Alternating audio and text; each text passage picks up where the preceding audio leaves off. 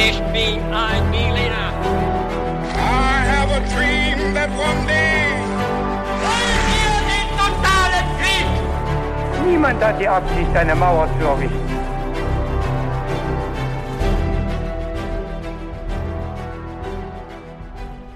Hi und herzlich willkommen zu einer weiteren Folge His2Go. Ich bin David Und ich bin Viktor. Und ich sage euch ganz kurz, wie es auch dieses Mal ablaufen wird bei His2Go. Victor hat für uns alle eine Folge vorbereitet, von der ich keine Ahnung habe. Ihr wahrscheinlich auch nicht. Und wir werden uns dieser Folge gleich mit ein paar sehr kniffligen Fragen zum Mitraten nähern. Da werden wir sehen, ob ich vielleicht schon ein bisschen Vorwissen habe oder nicht. Bevor wir dann allerdings dazu kommen, haben wir eine ganz klassische Frage, nämlich Victor, was ist dein Getränk jetzt zum Podcast? Mein Getränk heute zum Podcast ist ein alkoholfreies Bier. Und ich trinke heute einen Elephant Iced Tea auf Empfehlung unseres Zuhörers Tim. Und damit, Viktor, werde ich dir jetzt das Wort übergeben und wir kommen dann zu unserer letzten Folge des Jahres 2021 und auf die bin ich sehr gespannt und lehne mich jetzt zurück und äh, du machst dann mit den Fragen oder dem Intro weiter. Richtig, ja. Also es geht mit einem Intro los. Und ja, wir werden heute, David, über einen ganz bedeutenden Moment in der Weltgeschichte sprechen, wie wir es ja schon häufiger gemacht haben. Und ähm, ja, du ahnst es vielleicht bereits, äh, um was es gehen wird. Und zwar um den Ausbruch des Krakatau. Ja, und warum ahnst du es? Ähm, naja, weil du mich ja in meiner Abschlussarbeit auch unterstützt hast. Ja. ähm, sie Korrektur gelesen hast. Mhm. Und ähm, jetzt bin ich mal gespannt, was du vielleicht noch darüber weißt. Aber wir werden uns vor allem dem Ereignis widmen. Das heißt, ähm, es wird schon äh, ein anderer Schwerpunkt sein als bei meiner Arbeit. Das ist gut, weil dann weiß ich wahrscheinlich recht wenig. Aber ich bin gespannt auf die Fragen und auf das Intro. Na. Am 28. August des Jahres 1883, einem Montag, wurde um 10.02 Uhr förmlich die ganze Welt erschüttert, als der Krakatau in der Sunderstraße in Indonesien ausbrach. Und zwar in solch einem Ausmaß, dass quasi der ganze Berg in die Luft gesprengt wurde. Neuerdings durch die Telegrafie verbunden, berichteten jetzt Zeitungen weltweit von dieser Katastrophe. Und damit rückte erstmals überhaupt ein einzelnes Ereignis in den Fokus einer weltweiten Berichterstattung. Kurz darauf, als der Himmel sich zu den Sonnenuntergängen und Aufgängen rötlich zu färben begann, war den Menschen bald bewusst, dass sie Zeugen eines ersten global wahrgenommenen Klimaereignisses wurden. Viele Historiker sind der Auffassung, dass dieses Ereignis die Debatte über die Erderwärmung erst in Gang setzte. Wir sehen also, dass diese Geschichte ganz viele unterschiedliche Aspekte ansprechen wird. Wir kommen aber jetzt erstmal zu den Fragen. Die erste Frage lautet, welches Tier könnte den drohenden Ausbruch des Krakatau gespürt haben? War das A, die Möwe, B, der Elefant oder C, das Schwein? Ähm, das mit den Tieren wusste ich tatsächlich sogar, aber welche Tiere das waren, weiß ich nicht. Ich erinnere mich aber, ähm, dass in einem anderen Fall, äh, beim Tsunami, ich weiß gar nicht in welchem Jahr, bei dem großen Tsunami Mitte der 2000er Jahre, dass da die Elefanten das waren, die äh, einige Leute gerettet haben äh, und auf den Hügel gerannt sind. Deswegen könnte ich mir vorstellen, dass die Elefanten vielleicht dann auch, wenn sie den Tsunami gespürt haben, auch den Vulkanausbruch gespürt haben. Mhm. Okay, also du tippst auf den Elefanten. Wobei es den vielleicht da gar nicht gibt. Aber jetzt habe ich schon gesagt. Ja, ich nehme mal den Elefanten. Okay, mal schauen.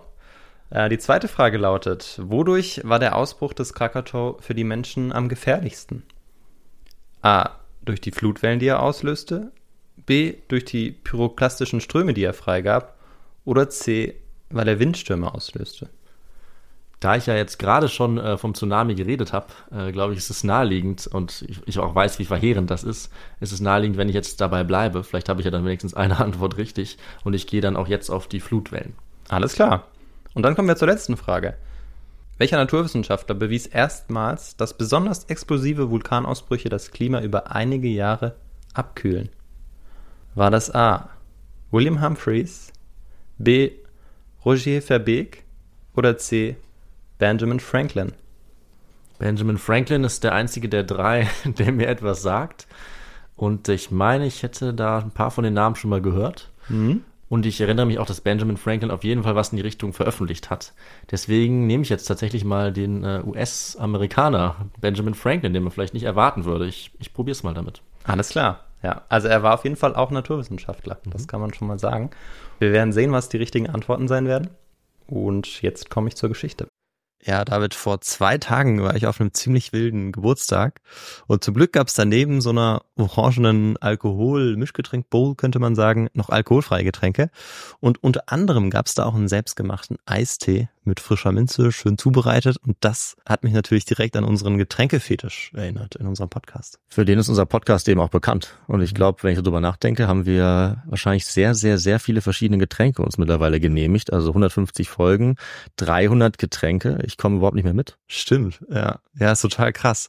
Und mich würde ja schon mal interessieren, was wir so am häufigsten getrunken haben. Aber na, in letzter Zeit bin ich ja viel mit meinem Rennrad auch unterwegs, wie du ja weißt, an meinem Vintage-Ding. Da schraube ich äh, ja auch relativ viel rum und endlich kann ich damit auch wieder Touren fahren. Und bei der ersten Tour, da hatte ich nur Wasser dabei und irgendwie war ich gegen Ende ziemlich platt. Also wirklich, also meine Beine waren dann so schwer. Und dann habe ich mir gedacht, ich muss mir jetzt was Elektrolytehaltiges in die Trinkflasche mischen und hab's mit dem Pulver von Holy probiert. Und das hat echt richtig was gebracht. Also das muss man jetzt echt glauben. Und ähm, das war außerdem noch richtig lecker. Holy Lemon Hydration war das und da ist eben ordentlich Elektrolyte und Mineralstoffe drin und ich glaube, du als Sportler weißt ganz genau, was ich meine. Ich habe dann dummerweise das Pulver auch noch mit meinem Kumpel geteilt. Ich hätte wahrscheinlich eher noch mehr gebraucht. Kann ich verstehen, das ist ähnlich bei mir. Ich hasse es nämlich, dehydriert zu sein. Viele Leute wissen gar nicht, dass sie dehydriert unterwegs sind. Ich sage Stopp, mit der Dehydration. Und zwar egal ob beim Sport oder bei normaler Arbeit. Also ich mache auch gern Fitnessstudio oder Joggen, aber eben auch, wenn ich vorm PC sitze. Wasser ist natürlich wichtig. Es ist aber auch richtig gut, wenn man ein wirklich schmackhaftes Getränk hat.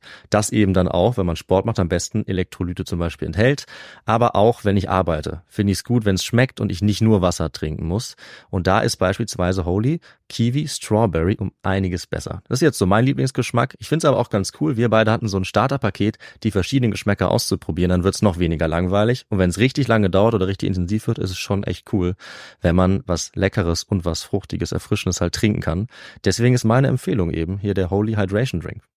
Die Basis ist dabei dann auch echter Tee. Es sind natürliche Aromen statt künstlichen drin. Das schmeckt man auch. Es ist trotzdem kein Zucker drin, auch kein Taurin beispielsweise, kein Bullshit wie die Leute bei Holy selber sagen. Es ist auch keine versteckte Kalorienbombe, nichts besonders Schweres, sondern es ist genauso leicht wie schmeckt, mit weniger als 20 Kalorien pro Portion. Ideal auch für Sportler wie uns.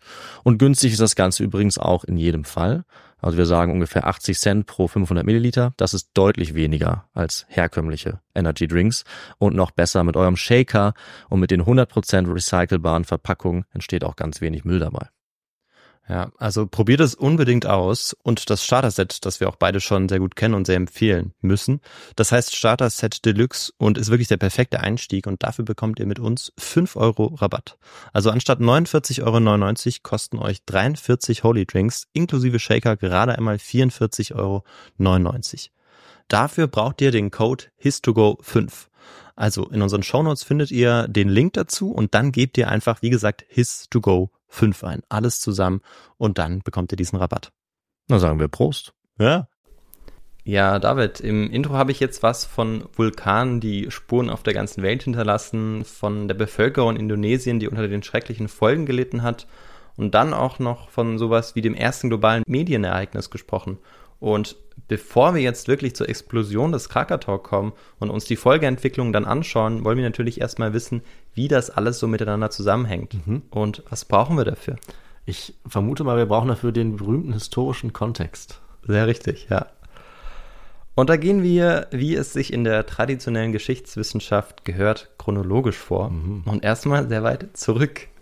David, magst du mal ins Blaue raten, wie weit? Ich würde sagen, wir gehen zurück bis zur ersten Besiedelung Indonesiens. 2000 vor Christus.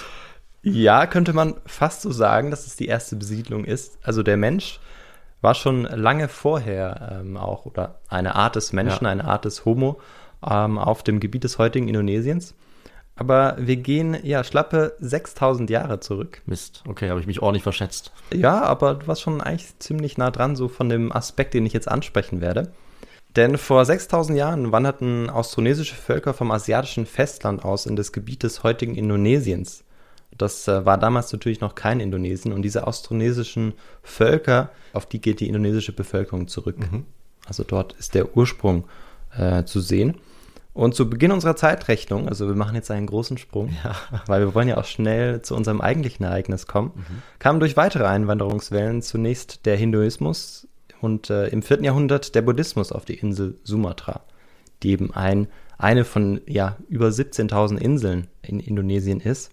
Die Menschen übernahmen daraufhin nicht nur die sprachlichen und kulturellen Aspekte der Einwanderer, sondern eben auch deren stark hierarchisierte politische Ordnung, die eben ähm, ja ganz anders war als vorher bei den austronasischen Völkern üblich, wo ähm, ja die Hierarchie einfach horizontaler war. Und daraufhin bildeten sich einige Königreiche heraus, die dann erstmal miteinander konkurrierten. Ein neuer Umbruch ergab sich dann, als der Islam nach Indonesien kam und im 15. Jahrhundert der Herrscher Malakas, des zu diesem Zeitpunkt mächtigsten Reich im indonesischen Archipels, zum Islam konvertierte. Und mit den Portugiesen kamen dann Anfang des 16. Jahrhunderts auch die ersten Europäer nach Indonesien. Und äh, zu diesem Zeitpunkt war eigentlich der größte Teil der Bevölkerung bereits äh, muslimisch geprägt. Wir merken also, dass die Geschichte Indonesiens durch ganz viele Kulturkreise beeinflusst wurde und auch die Sprache und Schrift änderte sich regelmäßig und nicht überall gleich oder gleichzeitig, sodass schon in einer frühen Phase zig unterschiedliche Sprachen und auch Schriften existierten. Mhm. Und das ist vielleicht was, was für uns äh, ja schwer vorstellbar ist, weil wir ja eigentlich, zumindest was die Schrift angeht, seit 2000 Jahren also mit wir meine ich jetzt im äh, europäischen Sprachraum, ja, dieselbe ja. Schrift eigentlich haben. Stimmt. Ja. Aber weil das Ganze ja für den Handel nicht so gut ist, wenn man so viele unterschiedliche Schriften und Sprachen hat, ähm, hat sich dann letztendlich das Malaiische durchgesetzt im 14. Jahrhundert und äh, diese Sprache ist dann ja auch als Verkehrssprache, als Lingua Franca dann eingeführt worden oder hat sich dann durchgesetzt. Ende des 16. Jahrhunderts trafen die ersten holländischen Schiffe dann ein ähm, auf dem indonesischen Archipel und sie versuchten äh, zunächst die Bevölkerung so ein bisschen ähm, ja, zu bekehren, zu christianisieren, äh, scheiterten damit aber relativ kläglich Mhm. Allerdings konnten sie sich militärisch natürlich aufgrund ihrer Überlegenheit relativ schnell durchsetzen und dann auch ähm, ja, das Gebiet kolonialisieren. Okay, sodass das dann erstmal niederländisch wurde, äh, mehrheitlich, oder? Ja, okay. genau. Das hat noch ein paar Jahrzehnte gedauert. Also erstmal war das so, dass die Niederländer das als Handelsstützpunkt genutzt haben und vor allem Handel dort getrieben haben, mhm. aber bereits da natürlich ähm, ja die Bevölkerung ja ausgebeutet haben ähm, und sie natürlich schlecht behandelt haben. Ja. Aber es war noch nicht so, dass sie eine Territorialmacht waren. Mhm. Genau, das kommt dann erst später, dass sie dann wirklich eine richtige Kolonie aufbauen mit einer ja, politischen Ordnung. Und wie bei den Touristen heute, so löst die Landschaft Indonesiens auch bei den holländischen Besatzern wahrscheinlich äh, ja, Erstaunen aus. Und dafür sorgten nicht zuletzt die furchteinflößenden Vulkane, über denen nicht selten bedrohlich weiße Wolken lagen. In Indonesien liegen über 120 aktive Vulkane und damit mehr als überall anders auf der Welt. Das Archipel ist als Ausläufer Teil des pazifischen Feuerrings, einem Feuergürtel, auf dem über und unter Wasser sich ein Vulkan nach dem anderen aufreiht. Ja, David, und jetzt habe ich wieder eine Frage an dich. Okay. Äh, was meinst du, warum ist das so? Hast du da vielleicht eine Idee? Das kann ja nur aufgrund der Plattentektonik äh, so sein, weil da zwei Platten aufeinandertreffen, die ich jetzt leider nicht äh, benennen kann. Ja, wir werden darauf auch gar nicht äh, so viel näher eingehen, aber das ist richtig. Das ist aufgrund der Plattentektonik so. Und grob gesagt treffen die etwas schwerere ozeanische, also pazifische Platte und die kontinentalen Platten, die dann mhm. sich außenrum bewegen, aufeinander. Und dabei schiebt sich dann die pazifische Platte unter die Kontinentalplatte oder unter die kontinentale Platte. Und durch diesen Subduktionseffekt entstehen dann unter anderem Vulkane. Und zwar eben in diesem Vollgürtel eine Reihe von Vulkanen. Also zwei Drittel der Vulkane der Welt stehen dort. Mhm. Die einheimische Bevölkerung auf Indonesien hat sich dieser spezifischen Umwelt relativ früh und relativ schnell angepasst, weil sie es natürlich auch musste. Und dabei hat der Vulkanismus seit frühester Zeit eine wichtige Rolle auch in den Glaubensvorstellungen gespielt. Und auch als im zweiten Jahrtausend neue Religionen das Archipel erreichten, war das immer noch so, dass ja vor allem animistische Glaubensvorstellungen ähm, dann eben noch weiter sehr stark ausgeprägt waren, vor allem natürlich bei der Bevölkerung oder bei den Bewohnern, die eben nah an den Vulkanen gelebt haben, also im Inland dann auch. Und bricht ein Vulkan aus, so wurde das als göttliche Strafe gedeutet und vor allem dafür, dass sich Herrscher moralisch falsch oder nicht fromm genug verhalten hatten. Als beispielsweise 1815 mit dem Tambora ein anderer, weit explosiverer Vulkan ausgebrochen ist, machten die Einheimischen vor allem den Sultan des gleichnamigen Sultanats verantwortlich. In dem Fall Tambora auf Sumbawa. Das war 68 Jahre vorher. Und genau, wir haben auch eine Folge darüber gemacht. Mhm. Die kann man sich auch gerne äh, ja, anhören. Das sollte man sogar, ja. Und ja, auf jeden Fall. Also da gibt es äh, viele Parallelen natürlich auch, weil es zwei gleiche oder ähnliche Ereignisse sind, mhm. also gleiche Ereignisse, aber unterschiedliche Auswirkungen mhm. ähm, dann hatten jeweils. Trotz des Zeitungsbooms im 18. Jahrhundert, wir springen jetzt nach Europa, äh, und obwohl eigentlich die Niederländer das indonesische Territorium kolonialisiert hatten, erfuhren in der Außenwelt nur einige Spezialisten vom Ausbruch von diesem Tambora und das auch nur zeitlich verzögert.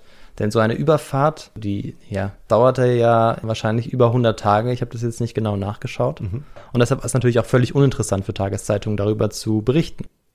Doch eine Erfindung sollte das jetzt im 19. Jahrhundert auf den Kopf stellen. Und ähm, ja, David, vielleicht weißt du ja auch, welche Erfindung das sein könnte.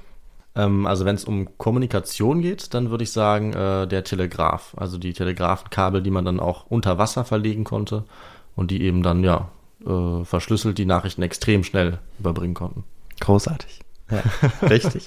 Okay. Die Erfindung der elektrischen Telegrafie und die Entwicklung des Unterseekabels oder unterseeischen Mm, okay. Kabels. Ähm, das kam dann ein bisschen später, die Entwicklung. Und in Vorder- und Hinterindien und damit auch bei der Sunderstraße, wo unsere Geschichte heute spielen wird, zwischen den Inseln Sumatra und Java, das kann man sich gerne auf einer Karte anschauen, ähm, dann ist das Ganze auch ein bisschen anschaulicher. Da waren Mitte des 19. Jahrhunderts Kabel verlegt worden, die dann auch endlich ab den 1870ern ungefähr äh, nach etlichen gescheiterten Versuchen funktionierten. Anfang des Jahres 1883 dachte an den Küsten rund um die Sunderstraße wohl niemand daran, dass der Vulkan, der sich jetzt zwischen ihnen befand, bereits zu brodeln begann. Etwa 200 Jahre lag jetzt der letzte Ausbruch des Vulkans zurück und das ist natürlich in der Erfahrungswelt des Menschen ähm, ja sehr, sehr lange, sehr weit zurück. Viele Generationen. Ja, richtig, genau. Und die Menschen glaubten längst, dass der Krakatau ja sehr friedlich war und wahrscheinlich sogar erloschen äh, war. Doch es begann eigentlich am 10. Mai ungefähr mit einem plötzlichen Zittern des Berges. Die Leuchtturmwärter, die sich an der Südzunge Sumatras befanden, sahen, wie das Meer eine ungewöhnlich weißliche Farbe annahm und zudem vorübergehend zu gefrieren schien. Also das Meer war wirklich spiegelglatt dann auch. Und das ist ein typisches Zeichen dafür, dass irgendwas nicht stimmt. Oh, oh, ja, das klingt schon unheimlich. Und ja, die nächsten fünf Tage wiederholte sich das Ganze jetzt immer wieder, wurde auch immer wieder beobachtet und dann auch weiter berichtet. Dann am sechsten Tag spürten Schiffskapitäne, die die Sunnerstraße passierten, ein ungewöhnliches Beben, als sie den Berg passierten. Die Sunnerstraße war eine sehr vielbefahrene Straße, weil es wirklich ein wichtiger Handelsweg auch war, um äh, beispielsweise dann auch Waren nach China zu bringen. Dabei ist der erste, der uns von den Vorkommnissen berichtet, der Schiffsführer Hollmann oder Holman der äh, deutschen Korvette Elizabeth. Also das Schiff ist deutsch, der Kapitän ist wahrscheinlich äh, Engländer, ich glaube, ist Amerikaner. Und er verfasst ein sehr ausführliches Zeugnis mit den Worten: Da sahen wir von der Insel rasch eine weiße Cumuluswolke aufsteigen. Sie stieg beinahe senkrecht auf, bis sie nach etwa einer halben Stunde eine Höhe von 11.000 Metern erreicht hatte. Hier fing sie an, sich wie ein Schirm zu spreizen, wahrscheinlich weil sie die Höhe der Gegenpassatwinde erreicht hatte. Und so war bald nur noch ein kleines Stück blauer Himmel am Horizont zu sehen. Später nahmen auch andere Schiffe die Eruption wahr. Auch weiter im Landesinneren in der Hauptstadt Batavia, die nach der Unabhängigkeit Indonesiens in Jakarta umbenannt wurde, und so heißt sie heute auch noch, vernahm man am 20. Mai das Donnergrollen. Jetzt stand es außer Zweifel, dass sich der lange Zeit untätige, aber offenbar nicht erloschene Krakatau wieder in eine aktive Phase begab.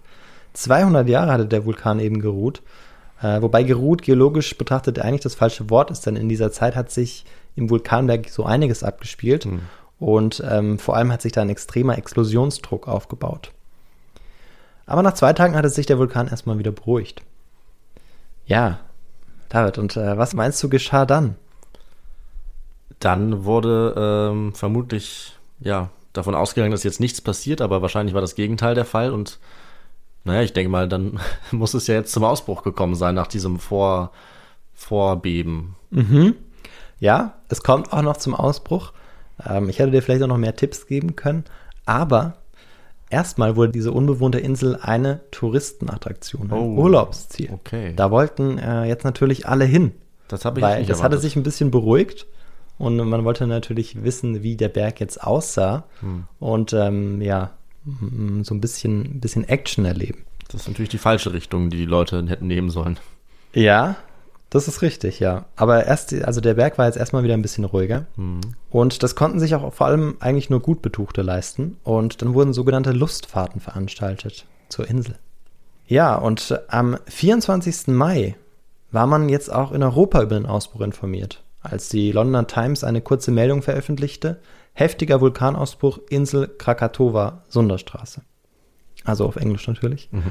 Und das ist natürlich jetzt wenn wir uns anschauen, was vorher eben beim Tambora beispielsweise passiert ist, dass es Wochen dauerte, bis diese Meldung in Europa äh, oder in New York eintraf, bringt die Telegrafie natürlich jetzt ganz neue Möglichkeiten mit sich.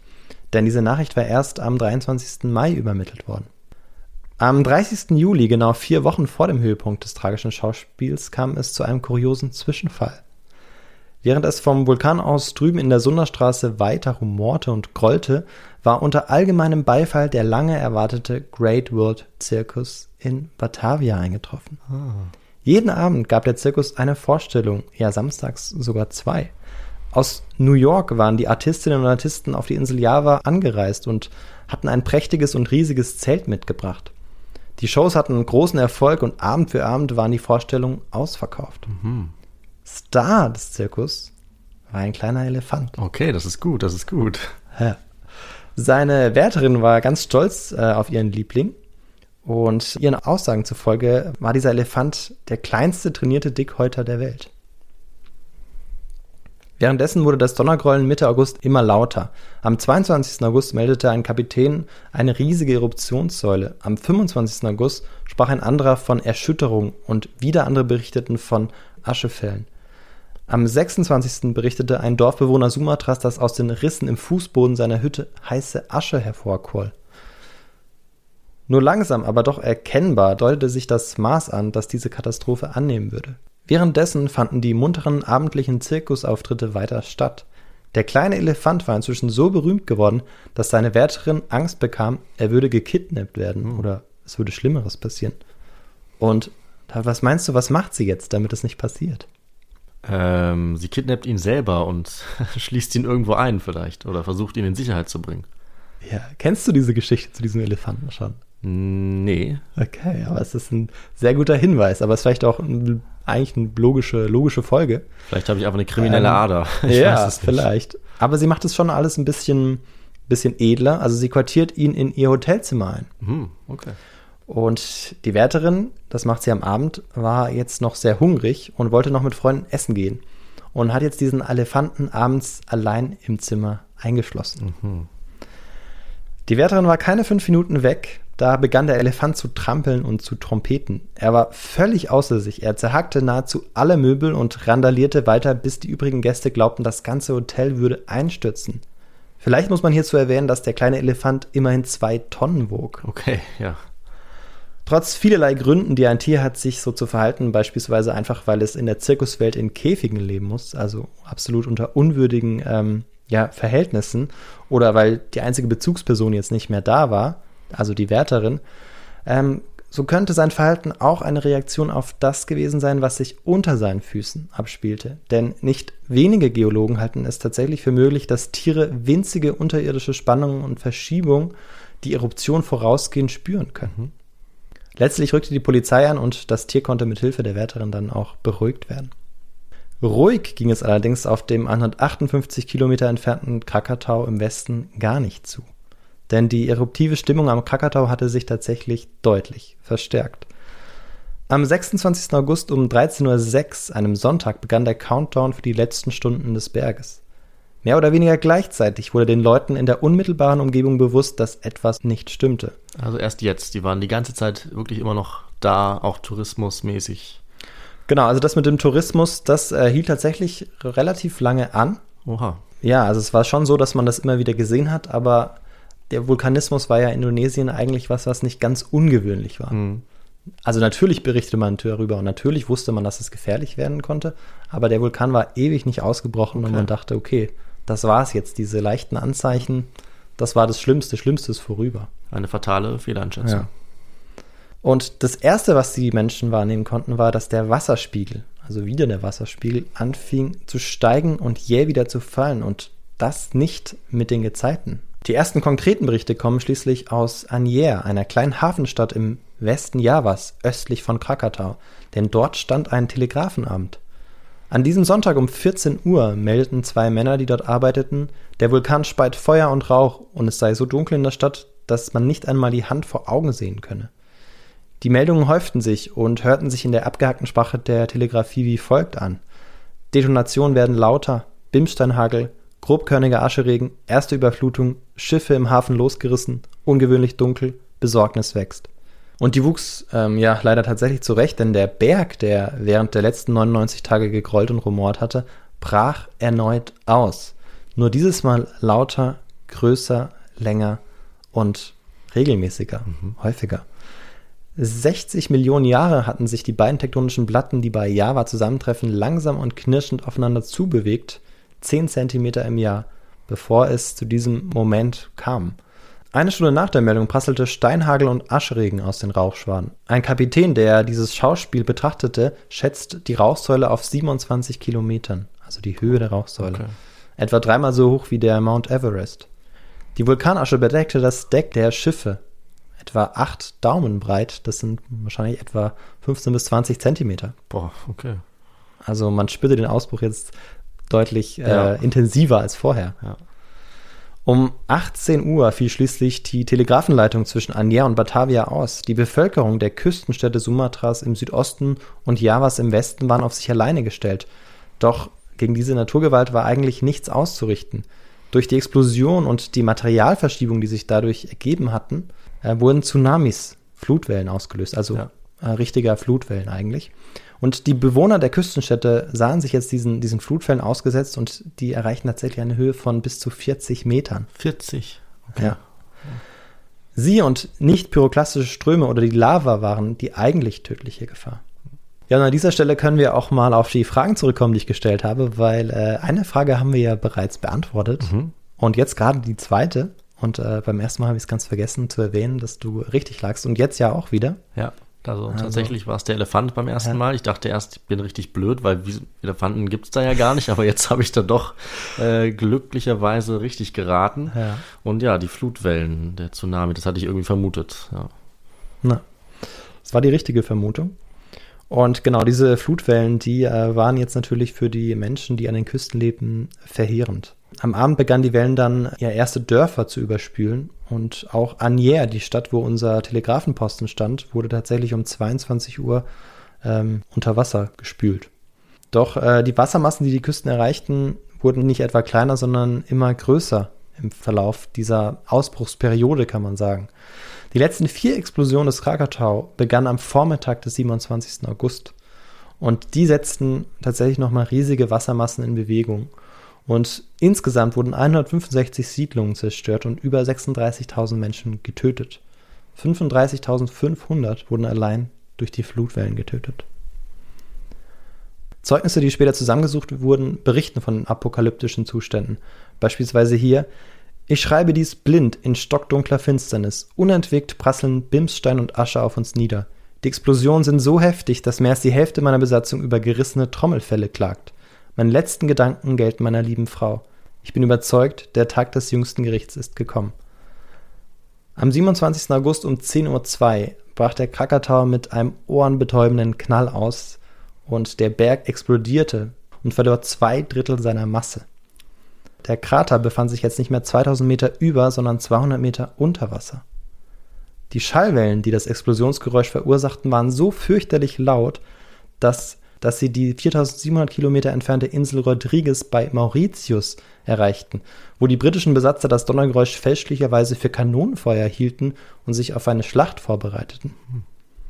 Nie ist ein natürlicher Schall über eine größere Distanz gemessen worden und damit gilt das Explosionsgeräusch der finalen Eruption als das lauteste, das je gemessen wurde. Mhm.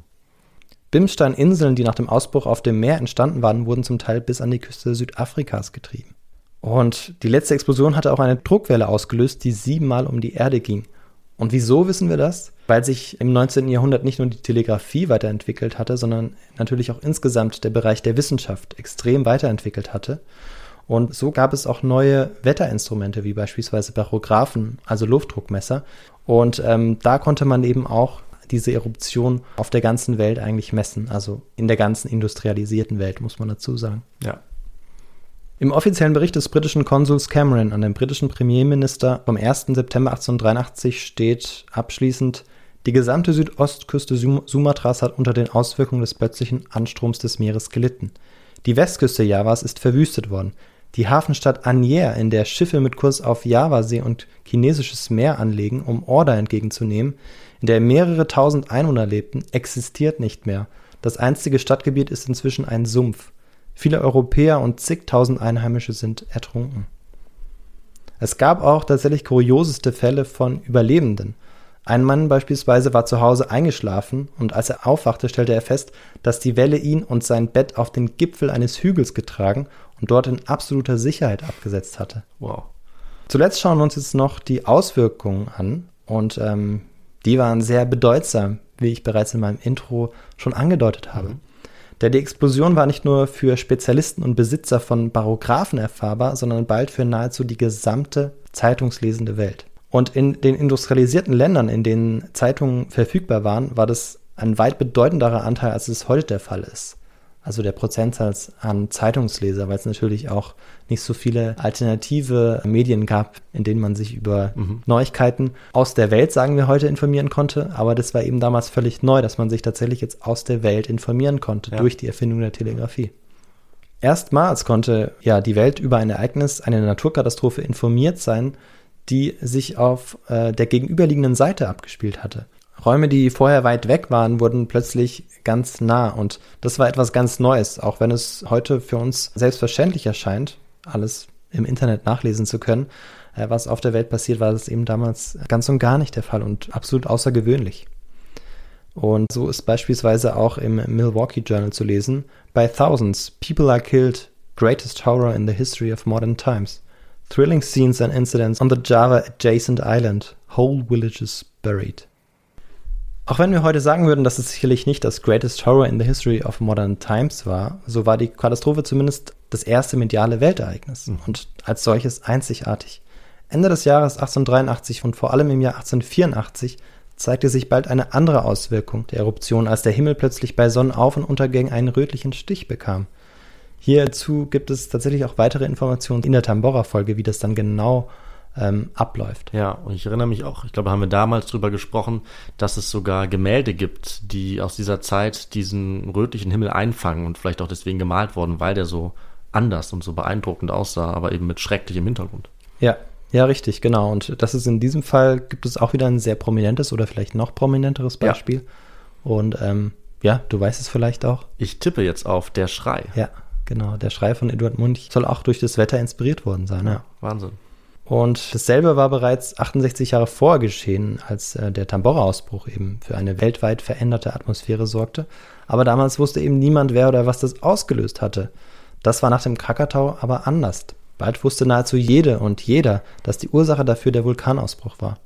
Als sich die Wissenschaftlerinnen und Wissenschaftler weiter den globalen Auswirkungen von Vulkanen widmeten, fanden sie schließlich im Jahr 1913 heraus, dass explosive Vulkane, die Schwefel in die Stratosphäre schleudern, das Klima abkühlen. Mhm. Verantwortlich hierfür war ein gewisser William Humphrey. Aha, also doch kein gewisser US-Amerikaner, auf ja. den ich getippt hatte. Ja, aber ich habe ihn äh, mit Absicht äh, reingenommen. Also alle drei Namen, ja. die ich genannt habe, haben eine wichtige Rolle gespielt ja. ähm, in der Betrachtung ähm, des globalen Klimas. Benjamin Franklin war der Erste, der in Zusammenhang mit dem Laki-Ausbruch, hm. der Ende des 18. Jahrhunderts stattfand, eben auch so eine veränderte Einstrahlung wahrgenommen hat und eine erste Vermutung angestellt hat. Und damit blieb er wirklich lange der Einzige, aber er konnte es nicht beweisen. Mhm. Ja. Und erst dadurch konnte die Ursache der Tambora-Katastrophe in den Jahren 1816 und 1817 in Europa überhaupt aufgedeckt werden. Und erst dadurch widmet man sich überhaupt spezifisch globalen Klimaphänomenen. Und das ist auch das Ende meiner Geschichte. Dann sage ich äh, vielen Dank für ähm, diese Story über, ja, wie du gesagt hast, das erste große weltweite mediale Ereignis. Mhm. Ähm, dieser Hintergrund war mir jetzt auch nicht bekannt. Also mit, ähm, ja, mit der Mediengeschichte und der Berichterstattung hätte ich das jetzt nicht in Verbindung gebracht, äh, obwohl ich schon einiges über den äh, Krakatau gehört habe. Und wenn ich ehrlich bin, ähm, stand der auch auf meiner Themenliste schon etwas länger. Aber jetzt ähm, habe ich ihn dir belassen, weil du ja auch Experte bist dafür, muss man mittlerweile sagen, im Gegensatz zu mir. Äh, und deswegen habe ich mich gefreut, dass du das aufgearbeitet hast. Und ich finde es äh, sehr schön, dass du auf viele Quellen eingegangen bist was einfach äh, immer toll ist und was natürlich unverzichtbar ist, wenn wir über mhm. Geschichte sprechen, dass wir eben hören, ähm, wer, wann, wieso auch darüber schreibt. Ähm, sehr spannend. Und ich wusste auch nicht, dass es äh, wirklich eine Serie von Ausbrüchen waren. Also ich gehe immer davon aus, es macht einmal Knall und dann ist es vorbei. Aber dass es wirklich so ein langer Zeitraum ist Und auch die Tragik, dass die Leute auch so eine lange Zeit gehabt hätten, um zu reagieren, das ist ähm, schon heftig und zeigt uns natürlich auch, dass es ja schon gut ist, dass wir in der heutigen Zeit leben, wo natürlich sowas dann be deutlich besser erforscht ist und besser erkannt wird, sodass wir so einen Effekt wahrscheinlich nicht mehr hätten, dass die Leute zur Katastrophe hinströmen. Mhm. Ähm, ja, und da eben kann man sagen, dass wir haben doch einiges gelernt aus diesem Fall. Und du hast es ja auch nochmal ausgeführt, was wir alles gelernt haben. Und äh, auch über die Vergangenheit dadurch erfahren, also was für eine Auswirkung ein Vulkanausbruch global haben kann, das Klima die Ernte verschlechtern kann, das ist beeindruckend und äh, auch erschreckend, finde ich. Und äh, ja, einfach somit auch eine sehr spannende Folge. Dann ja. müssen wir natürlich noch darüber reden, was du äh, für diese Folge an Literatur für uns äh, gelesen hast, äh, aufbereitet mhm. hast und was du uns vielleicht empfehlen würdest. Ja, also ähm, ja, ich werde natürlich ähm, das, was mir am wichtigsten war, äh, wieder in die, in die Folgenbeschreibung packen. Mhm. Und das, was mir noch wichtiger war als das, was mir am wichtigsten ist, das werde ich jetzt nennen. Ja. Äh, und das ist ähm, das Buch von Simon Winchester, das heißt Krakatau, der Tag, an dem die Welt zerbrach. Mhm. Und die anderen ähm, ja, guten Werke, die werde ich natürlich dann auch angeben in der Beschreibung. Ja, das Buch klingt wirklich sehr lesenswert. Äh, vielleicht schaue ich auch mal rein, weil ich äh, schon ein bisschen Vorwissen dazu habe und es sehr interessant finde. Vielleicht vor meiner nächsten Vulkanfolge zum Vergleich. Ich will auch mal eine machen. Ähm, jetzt kommen wir allerdings dann dazu, wie man uns unterstützen kann, wie man uns erreichen kann. Das muss ja auch am Ende jeder Folge noch sein und darf nicht fehlen. Zuallererst könnt ihr uns dabei natürlich sehr gerne überall dort hören und folgen und abonnieren, wo ihr wollt, also beispielsweise bei Spotify oder Apple Podcasts. Ihr könnt uns natürlich äh, sehr gerne schreiben mit Feedback, Vorschlägen oder Kritik. Das geht zum Beispiel über unsere Feedback-E-Mail feedback.histogo at gmail.com. Das geht aber beispielsweise auch über unsere sozialen Medien. Wir sind bei YouTube, Instagram und Twitter beispielsweise.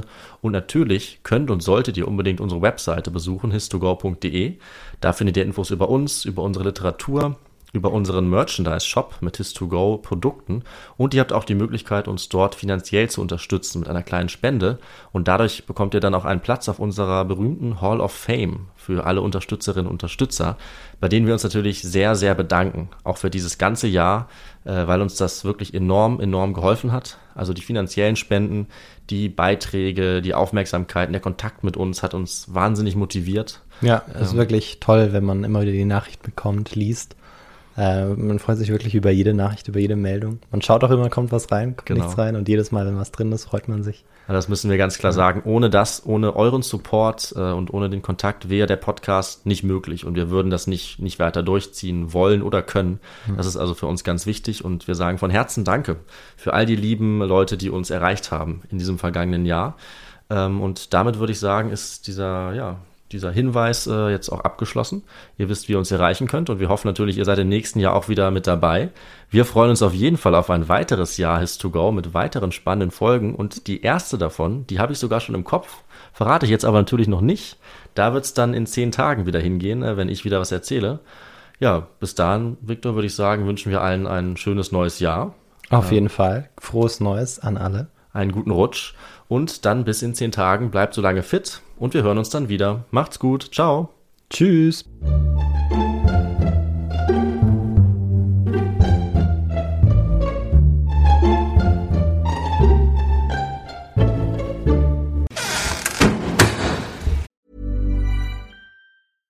Mom deserves the best, and there's no better place to shop for Mother's Day than Whole Foods Market. They're your destination for unbeatable savings, from premium gifts to show-stopping flowers and irresistible desserts. Start by saving 33% with Prime on all body care and candles. Then get a 15-stem bunch of tulips for just $9.99 each with Prime. Round out Mom's menu with festive rosé, irresistible berry chantilly cake, and more special treats. Come celebrate Mother's Day at Whole Foods Market. Imagine the softest sheets you've ever felt. Now imagine them getting even softer over time. That's what you'll feel with Bowl and Branch's organic cotton sheets. In a recent customer survey, 96% replied that Bowl and Branch sheets get softer with every wash. Start getting your best night's sleep in these sheets that get softer and softer for years to come. Try their sheets with a 30-night guarantee. Plus, get 15% off your first order at bowlandbranch.com. Code BUTTERY. Exclusions apply. See site for details.